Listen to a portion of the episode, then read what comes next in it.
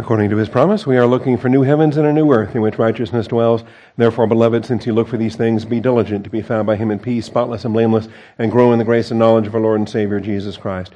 Our growth comes through the scriptures. Join me once again in the book of Exodus. This hour, we are in Exodus 35 and 36. This lesson is for day 45, tabernacle construction, February 14th.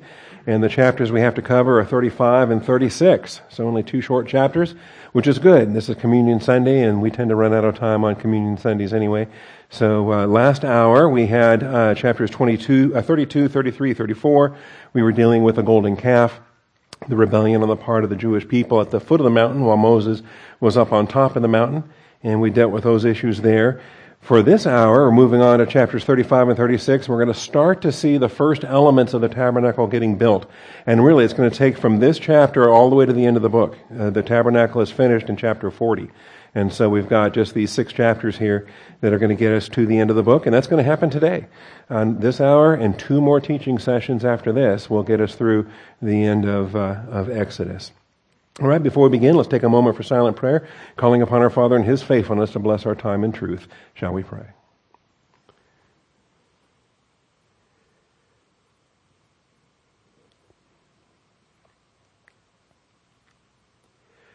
Most gracious Heavenly Father, we come before you once again, thankful for your grace and faithfulness, thankful for the truth of your word, and thankful, Father, no matter how quickly we're racing through the Bible, Father, your Holy Spirit is right there with us opening our eyes, opening our ears, and softening our hearts.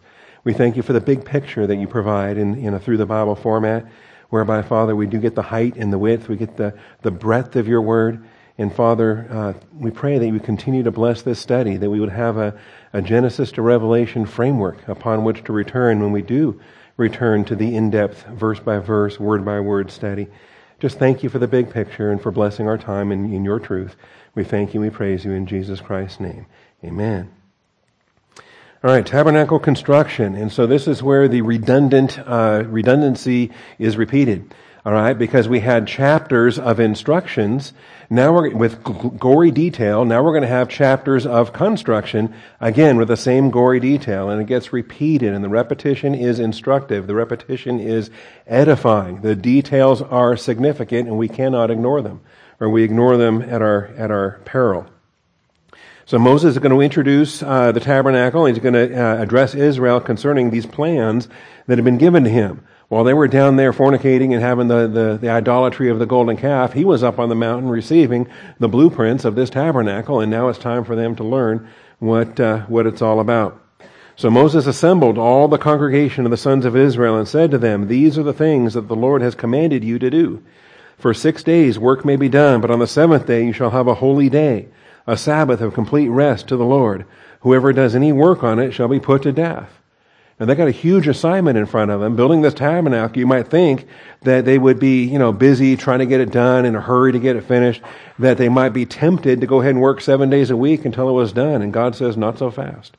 Six days a week, you're going to do the work. The seventh day is the Sabbath day, and you are going to rest on that day. You shall not kindle a fire in any of your dwellings on the Sabbath day. Then we have the funding for this tabernacle that's going to be mentioned here.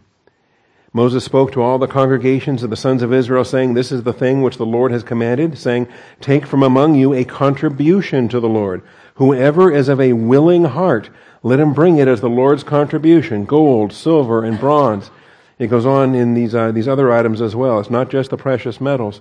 Blue and purple and scarlet material, fine linen, goat's hair, ram skins dyed red, porpoise skins, acacia wood, and oil for lighting, and spices for the anointing oil and for the fragrant incense, and onyx stones and, and setting stones for the ephod and for the breastpiece.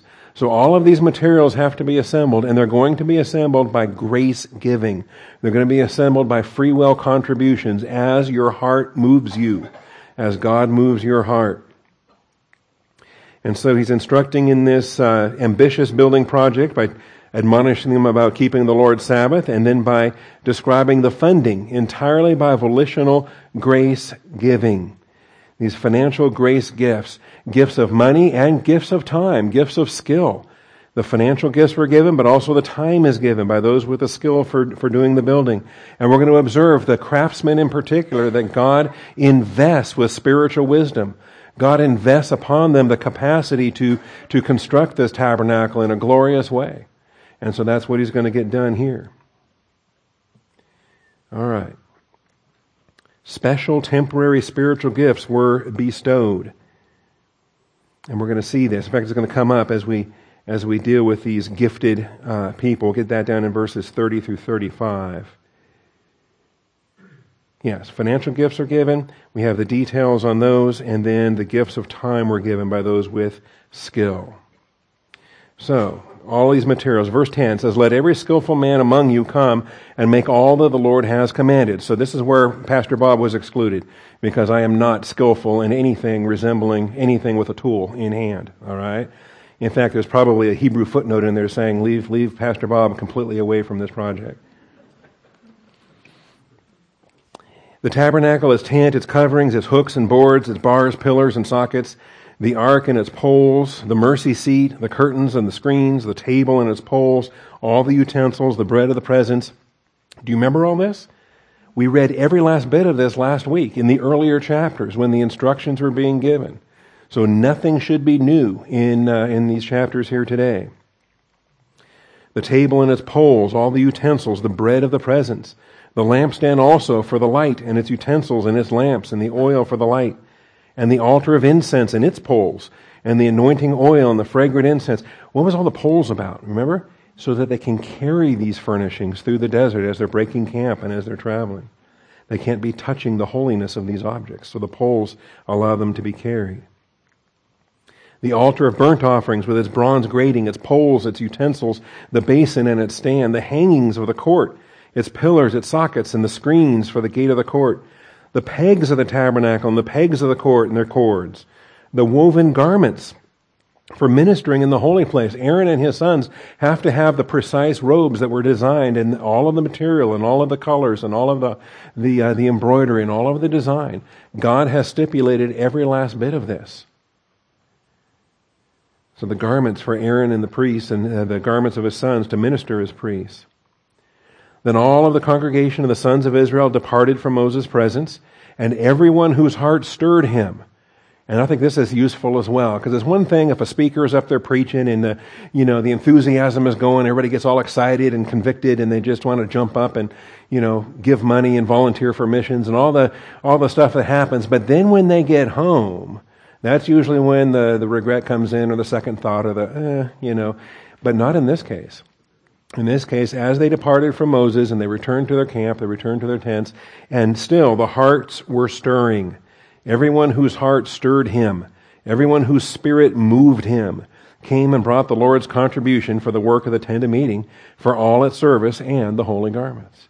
And so this is very much the subjective experience of believers that have been under doctrinal teaching and are now reflecting upon what they've heard, and they're listening to the leading of the Holy Spirit as far as how He would guide them subjectively in the, in the following days. It is a very subjective experience. And every one of us knows this, and uh, we should not be uh, cringing from this. Uh, when, when God's the one that's stirring the heart, when the Spirit's the one that's moving, pay attention. This is part of divine guidance. So all whose hearts moved them, both men and women, came and brought brooches and earrings and signet rings and bracelets and articles of gold. So did every man who presented an offering of gold to the Lord. What's really sad, though, is that actually some of their gold is depleted already because they wasted a bunch of it on that golden calf back in chapter 32. And you, and you start to consider what are the ongoing consequences of past sin. Well, it may be diminished opportunity for future fruit bearing because of, of the foolishness that, that uh, you know, wasted all that, those resources back in the day. Nevertheless, what they have remaining, they are giving freely in their grace, presenting an offering of gold to the Lord. Also, not just the, the, the, metals, like I say, blue and purple and scarlet material, fine linen, goat's hair, ram skins, dyed red, and porpoise skins, brought them. Sometimes porpoises get mocked because they're in the desert, but actually it was very much a, a, a commodity that was traded in Egypt and the neighboring lands. Uh, obviously, the, the porpoises weren't in the desert, but they were hunted in the in the seas, and then they were their skins were marketable after that.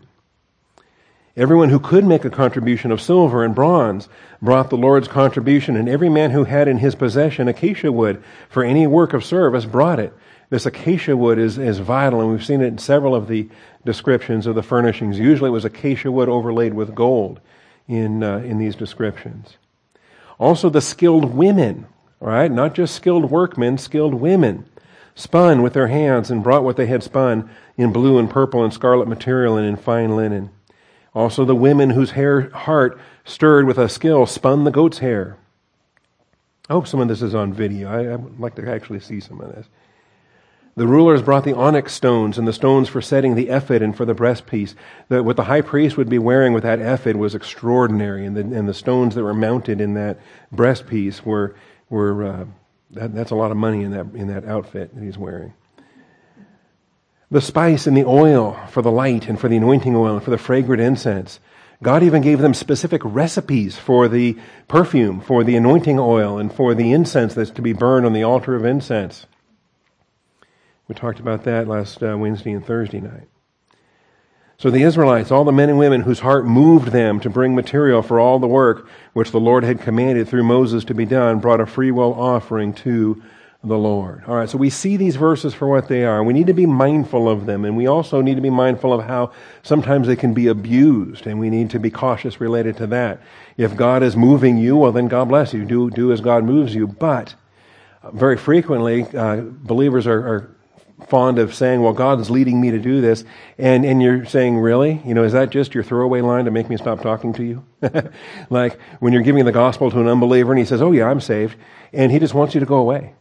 All right. Likewise, when you're talking to a, uh, to a brother or sister and they, they, uh, they're not making the application that, that maybe they should be making, um, in any event, you're trying to counsel, you're trying to give wisdom, you're trying to coach, and you're trying to, to keep them from a pitfall, okay? Uh, like maybe they're on the verge of marrying an unbeliever. I mean, you know, wait a minute, that's not biblical. Listen, God says don't do this. And so you're coaching them and you're shepherding them. And then they say, well, God spoke to me. He laid it on my heart. This is my new ministry. He's opened a door of ministry. And, and really, it's, it's just, it, it's, it's used as a way to just shut you up and say, go away. You can't argue with God, right? You know, although sometimes I'm tempted. You know, sometimes I'm tempted because I, I, don't believe them for a minute when they say, God did not tell you to marry that unbeliever. I mean, I, I know that for a fact. Okay? But if you're going to just give me this throwaway line expecting me to put up with it and go away, well, then I can, I can make stuff up too. You know? God told me to punch you in the nose. How about that? you know? Not that I would really do such a thing, but I think about it. Only because only because that, well, God laid it on my heart. Okay? It gets abused. And, and the reason why I hate it so much is because as it gets abused, I think it diminishes from the real places where it should be appropriate, where it should be applicable.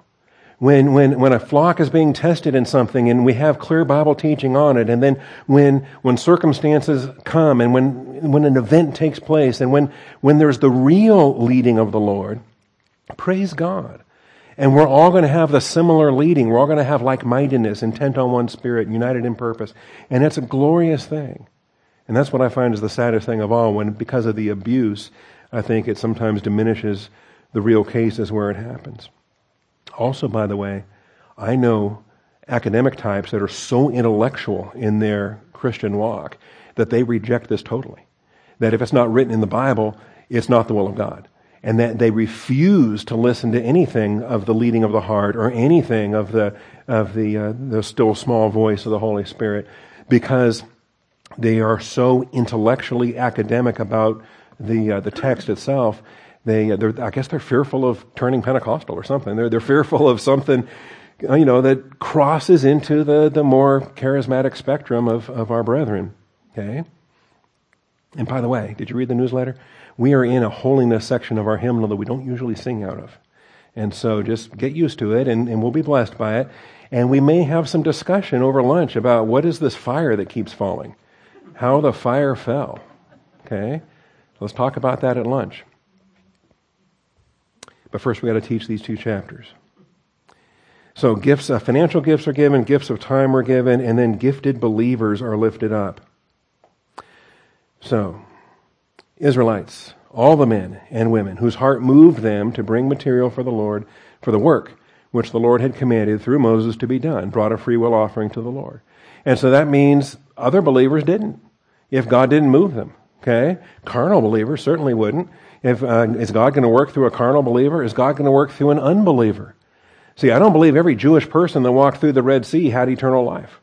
I believe that any number of, of Jewish people that walked through the Red Sea were physically saved from Egypt, but they don't have eternal life. How about that?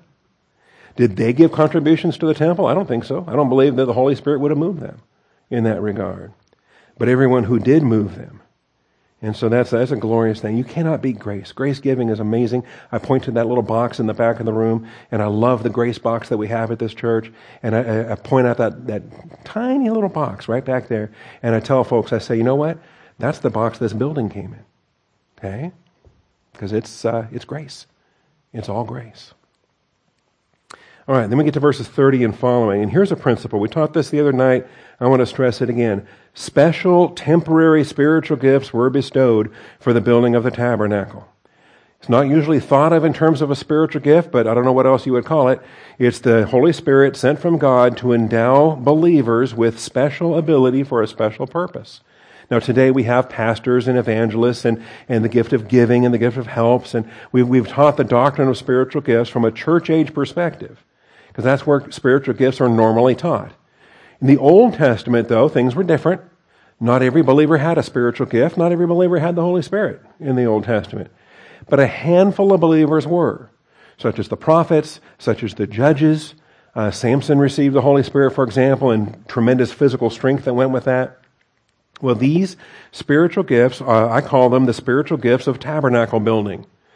And the spiritual gifts of tabernacle building includes carpentry and stonework and goldwork and metalwork and bronze work and all the details here. It includes uh, tailoring and seamstress work. It includes perfuming.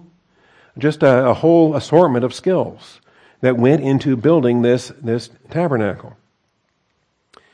So Moses said to the sons of Israel, See, the Lord has called by name Bezalel, the son of Uri, the son of Hur of the tribe of Judah. So we know his name, his house, his clan, and his tribe. Remember, this, this, these things are, are vital in the Old Testament patriarchal culture. He has filled him with the Spirit of God in wisdom and understanding and in knowledge and in all craftsmanship to make designs for working in gold and silver and bronze, in the cutting of stones for settings and in the carving of wood as to perform every inventive work. And so every inventive work, everything that's, that's done with the hands to, to craft and shape things, and, and whereas most craftsmen actually specialize, and wood guys are great with wood and crummy with stone, and stone guys might be great with stone and, and crummy with wood, and, and, you know, gold guys and bronze guys and silver guys, whatever the case may be. And they may have to do part of it themselves and then outsource to other people that are better at that skill set. But not with Bezalel. Bezalel could do everything. Absolutely everything with all materials. Because he's going to be the general contractor for this project. And then Aholiab is going to be his foreman. And uh, is also set apart. Put it in his heart to teach, both he and Aholiab, the son of Ahisamach of the tribe of Dan. Again, family, clan, and tribe. This is Dan making a contribution now. One of the few things we see coming any good from the, the tribe of Dan is, uh, is, is Aholiab. He has filled them with skill to perform every work of an engraver and of a designer and of an embroiderer in blue and purple and scarlet material. Of course, purple's the best. We all know that. And in fine linen of a weaver as a performer, uh, perfu- uh, performers of every work and makers of designs. And so when we think about these temporary spiritual gifts, I find it useful. I like to use these chapters to illustrate just the concept of a temporary spiritual gift. Because nobody gets the gift of tabernacle builder today, right? It's not in our notebook. If you're praying about your spiritual gift, rule that one right out, okay? Uh, you, you don't have it. Nobody does. God doesn't give that gift to anybody today because no one needs it today. The, the, tabernacle is done. That's in the past. The temple is done. That's in the past. There's a new one coming, but that's not our job. Okay? So we have pastors and evangelists, and, and like I say, there's 20 church age gifts, 11 of which are permanent. Nine of them were temporary. And that's a concept that our charismatic friends can't accept. They, they label us as cessationists. They call us names. And, um, of course, they don't call themselves names. They, they, they think they're on track with their continuation of those spiritual gifts. Uh, but I call them, well, I call them my charismatic brothers, okay? I love them. They're going to be in heaven forever. But here's the thing. They're still laying a foundation 2,000 years later, and that's insane. You don't lay the foundation more than once, and you don't lay the foundation longer than is necessary. Once the foundation is laid, then you put a building on it. And the purpose for the temporary gifts of the church age, prophet, miracles, tongues, healings, uh, apostle, all those temporary gifts were for the laying of the foundation. And that, that vocabulary itself tells you it's temporary. It tells you it's not permanent. And we know that it, that it all passed in the first century. It ceased. That's why we're cessationists. All right. But here's the example of Bezalel and Aholiab and uh, their spiritual giftedness, which is obviously a temporary spiritual gift, not valid today.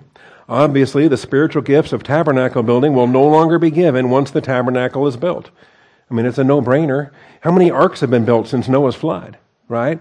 He equipped Noah to build the ark, and that was a one and done deal. And there's been no more since then, other than, you know, replicas and things, tourist attractions in Kentucky.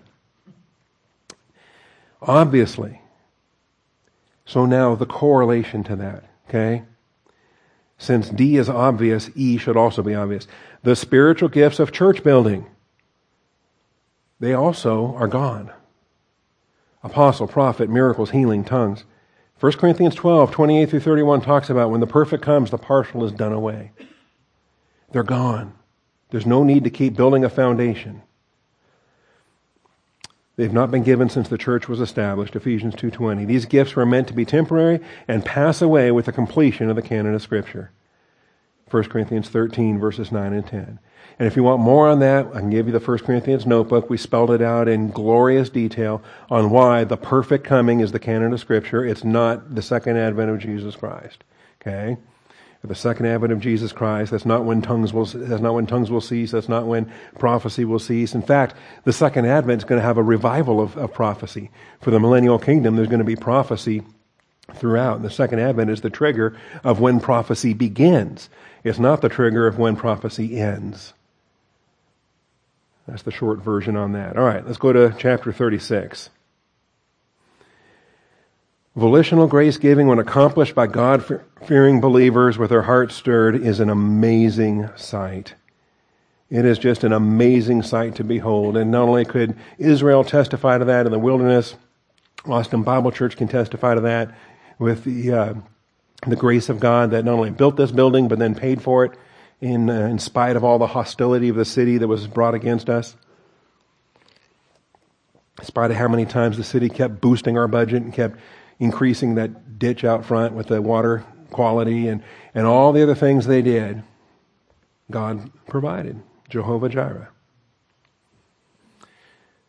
so, crossing now into chapter 36. Bezalel and Aholiab and every skillful person in whom the Lord had put skill and understanding. We only know of the two by name, but there were many, many more. Okay? And God put the skill, that's the wisdom, and the understanding to know how to perform all the work in the construction of the sanctuary shall perform in accordance with all that the Lord has commanded. And this is why you, you see the division of labor. This is where you see the organization and all things being done properly and in order. Moses isn't out there himself trying to pound nails and, and build this thing himself. Aaron's not trying to do it. There are the craftsmen that have been assigned this responsibility. So Moses called Bezalel and Aholiab and every skillful person in whom the Lord had put skill. Everyone whose heart stirred him to come to the work to perform it. So that heart stirring was not only for donations, but it was also for service, for working. And you just have that drive when the, when the Spirit leads, when your heart is stirred up, and you have that drive to, to come and take part. You want to be part of something, especially if it's something that's never going to happen again. Right? If, especially if it's something that, you know, you can tell for your kids and grandkids and I was there. I was part of the, the tabernacle building generation, and this was the part that God blessed me to take part in, and this was the, this was the thing. See, like Austin Bible Church can do in the coming years when, when God stirred us to, to have a through the Bible year. And God put it on our heart and He stirred our heart to read the Bible seven days a week and to preach seven messages every week from the pulpit. To go through a through the Bible year, our hearts were stirred. They continue to be stirred.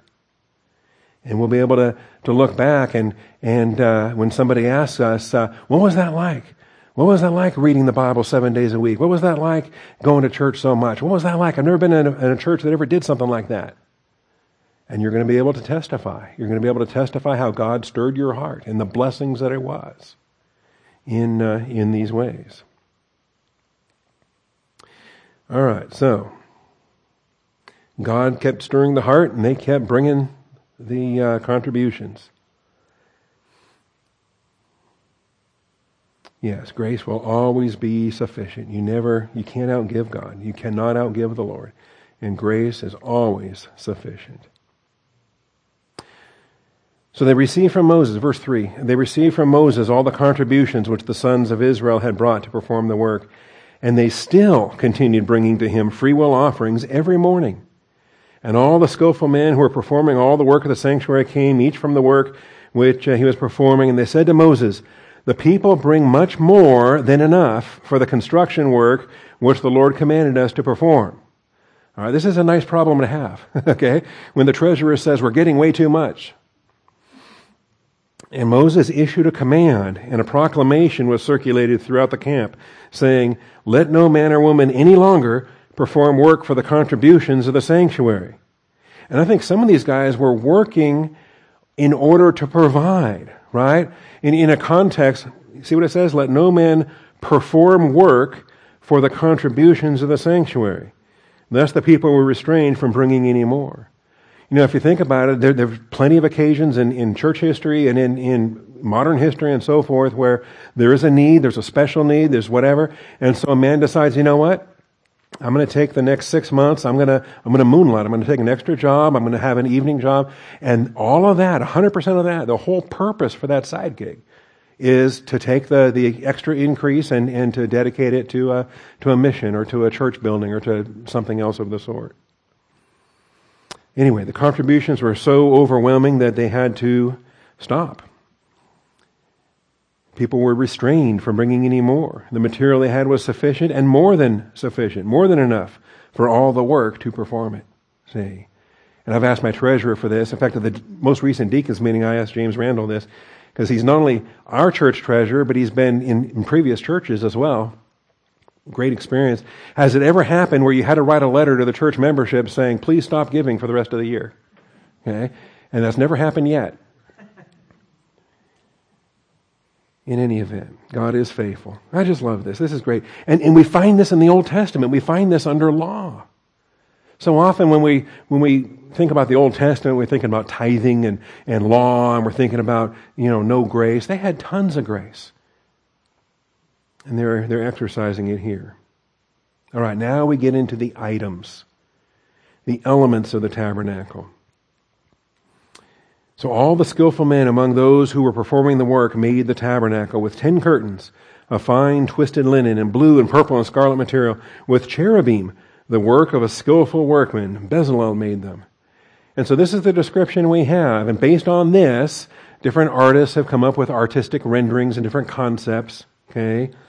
Um, we know the colors. We know some of the artwork. We know cherubim, but what are the cherubim? Are they standing? Are they kneeling? Are they? I mean, how are they positioned? And there's there's a lot of leeway here for artistic interpretation.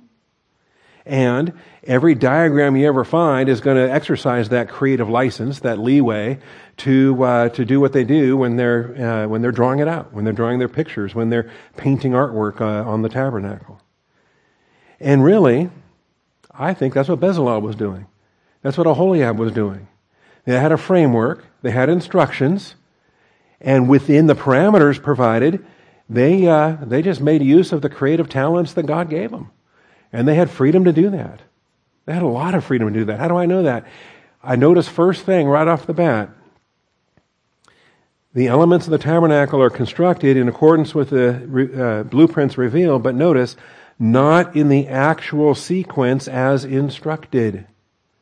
They're going to build these furniture, uh, furniture items out of order. At least out of order that's different from the order that was given in the text when Moses uh, put this text into uh, the book of, of Exodus. So the first and second items actually constructed, the curtains of linen and, and goat's hair, those were the first and second items actually constructed. They're described here in verses 8 through 18. They were actually the fourth and fifth items that were verbally instructed. Does that bother you? You to lose sleep over it? Bothers me. I lost sleep over it. Okay? Because the first item they were told to do was the Ark of the Covenant. I'm, I'm waiting for Bezalel to build it. And it doesn't come first.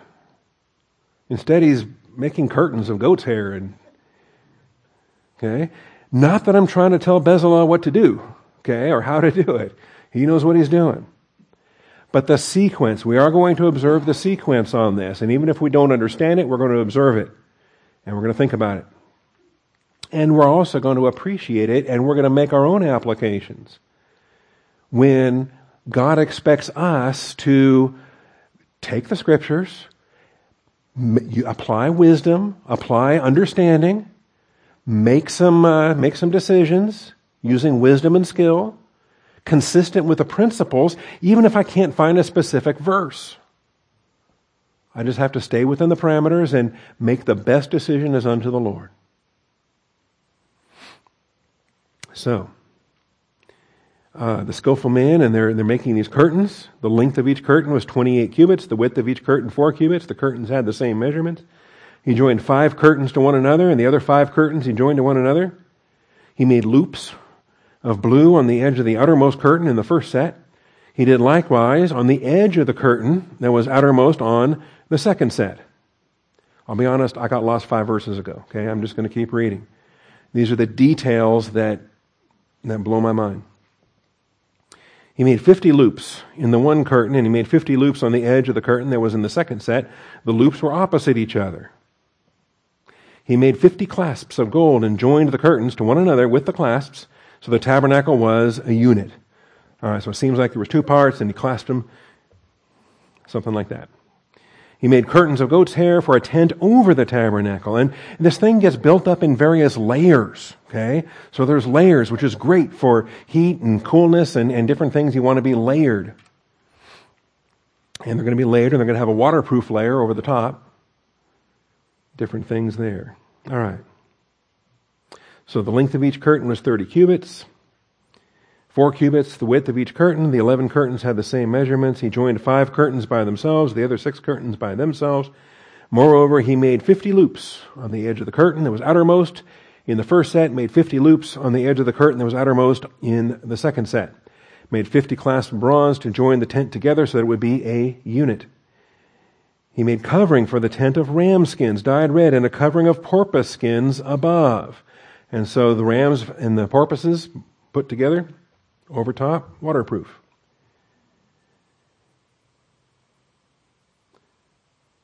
All right, so that gets us down through verse 18. So the first and second items actually constructed were the fourth and fifth items verbally instructed. And so the sequence is different. And God is not jumping all over him and saying, Why are you doing this out of order? I told you to make the Ark of the Covenant first. The order is not specific, but the details for each item are specific. And God's relaxed about it. He's not, you know, pitching a fit over the, the out of order items. The third item constructed, the covering of ram skins and porpoise skins, that was verse 19 we just read, was the sixth item as instructed. So if you got a checklist of items instructed, they've now done number four, number five, number six by the time we have the two curtains and the, the, the porpoise covering. Then uh, the boards, bases, and bars. Remember the boards, bases, and bars? We, we, uh, they're called sockets in, uh, in, some of the translations, but uh, bases keeps them all with B's. So you have boards and bases and bars. And uh, those instructions were given they were the seventh item when the instructions were given back in chapter 26. Now in chapter 36, they're the fourth item that is constructed. Verses 20 through 34. So he made the boards for the tabernacle of acacia wood standing upright. And, and these, are, these are forming the walls. Okay? And, and they've got to be in pieces because they've got to be disassembled every time they move. This, uh, this is a, uh, you know, a portable temple that gets built and rebuilt and, and torn apart and, and transported every time they move. So 10 cubits was the length of each board and one and a half cubits the width of each board. There were two tenons or tenons, tenons for each board fitted to one another. Thus he did for all the boards of the tabernacle. Ooh, ooh, ooh, I know what this is. This somebody told me, Robert told me, somebody told me. This is where they can fit in, you know, wood fits into woods and you're not pounding nails, right? So it's like a tongue and groove, whatever kind of socket wood thing. Am I right? All right. I tell you. Like a drawer, okay, yeah. I am so on the verge of getting fired right now. This is just, this is not my expertise. This is not my realm of, of anything. All right. So he made the boards for the tabernacle, 20 boards for the south side. He made 40 sockets of silver under the 20 boards, two sockets under one board for its two tenons, and two sockets under the other board for its two tenons. Then the second side of the tabernacle on the north side, he made 20 boards. All right, that way they match, they're equal length. And there are 40 sockets of silver, two sockets under one board, two sockets under another board. I thought he said that already. Yes, he said that already. There's, there is redundancy and repetition again and again and again and again. That's where you know you, you measure twice, cut once. I mean, you're you got all of the all of the uh, precision in uh, in this uh, process. For the rear of the tabernacle to the west, he made six boards. Made the two boards for the corner of the tabernacle at the rear. They were double beneath, and together they were complete to its top to the first ring. Thus he did with both of them for the two corners. There were eight boards with their sockets or their bases of silver, 16 sockets, two under every board. Now notice, we have all this detail. What do we not have? We don't have theology. Okay? We will, we will apply theology later. We will apply theology elsewhere. Exodus does not give us the theology. You're not going to find a verse here that says the silver of the socket represents the purity of believers who are walking in fellowship or whatever, whatever. Okay? That's never in any of these passages. And yet you can find books and curriculum and material where they'll, they'll walk you through the, the tabernacle and give you all the theology of the tabernacle. Okay? And in part, I love it. I mean, I think it's great because I like talking about Jesus. And, and typically, the, the theology they create and connect to the tabernacle is all about Jesus, and it should be. But when they're creating that theology and attaching it to the, to the tabernacle, they're actually doing something the text itself does not do. And I want to be clear on that. And just as a word of caution, because I've seen some that was so precise, even the pegs had, there was the theology of the pegs okay, and the little tie down ropes. And every, every nth degree, and I'm like, you know, is my Bible missing some chapters here? Where are they finding that stuff? And, and so, uh, it's just a, and I'm not trying to be critical and I'm not, and, and I'm not trying to break your heart if you have a, a favorite tabernacle book that you've loved it for years, okay? Please keep loving it for more years to come. Just notice what I'm saying here. We have 16 sockets, two under every board, and the, the text is not giving us the theology for silver sockets. Okay? The bars of acacia wood, five for the boards on one side of the tabernacle, five for the boards on the other side of the tabernacle, five bars for the boards in the tabernacle for the rear side to the west. And he made the middle bar to pass through in the center of the boards from end to end. He overlaid the boards with gold and made the rings of gold as holders for the bars and overlaid the bars with gold. I expect each one of these must have been heavy, which is why they had to disassemble it and carry it in pieces. Because the, the total thing would be just impossible for humans to carry around. All right, that gets us down through verse 34. The boards, bases, and bars. they were item 4 as constructed, but item 7 as instructed. Then we have the inner and outer veils. Items 5 as constructed. Item 8 as instructed. So essentially, when we finish this chapter, we will have covered items 4, 5, 6, 7, and 8. Those are the five things that get built here in Exodus 36. So the veils. He made the veil of blue and purple and scarlet material, its fine twisted linen. He made with the cherubim, the work of a skillful workman. What does that mean? He made it with cherubim. Well, I think it means that the, the, cherubim figures were embroidered somehow on the, the curtains, embroidered somehow on the veil. Or he made with cherubim. Did, did a couple of angels show up to help make these things? Okay, that, you could read it like that. He made them with the cherubim. Now, I don't think we want to read it like that. How else could we read it?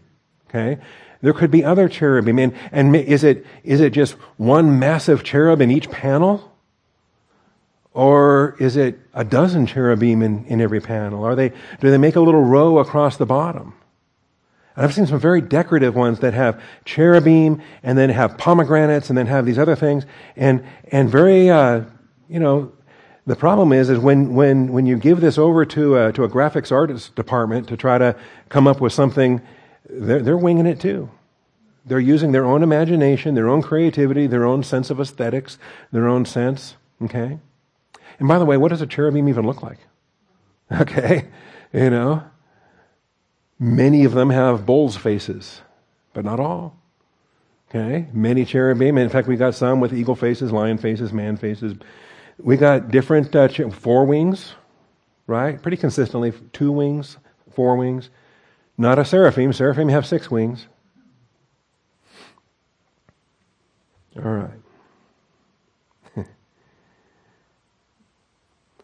so uh, here are the veils, the work of a skillful workman.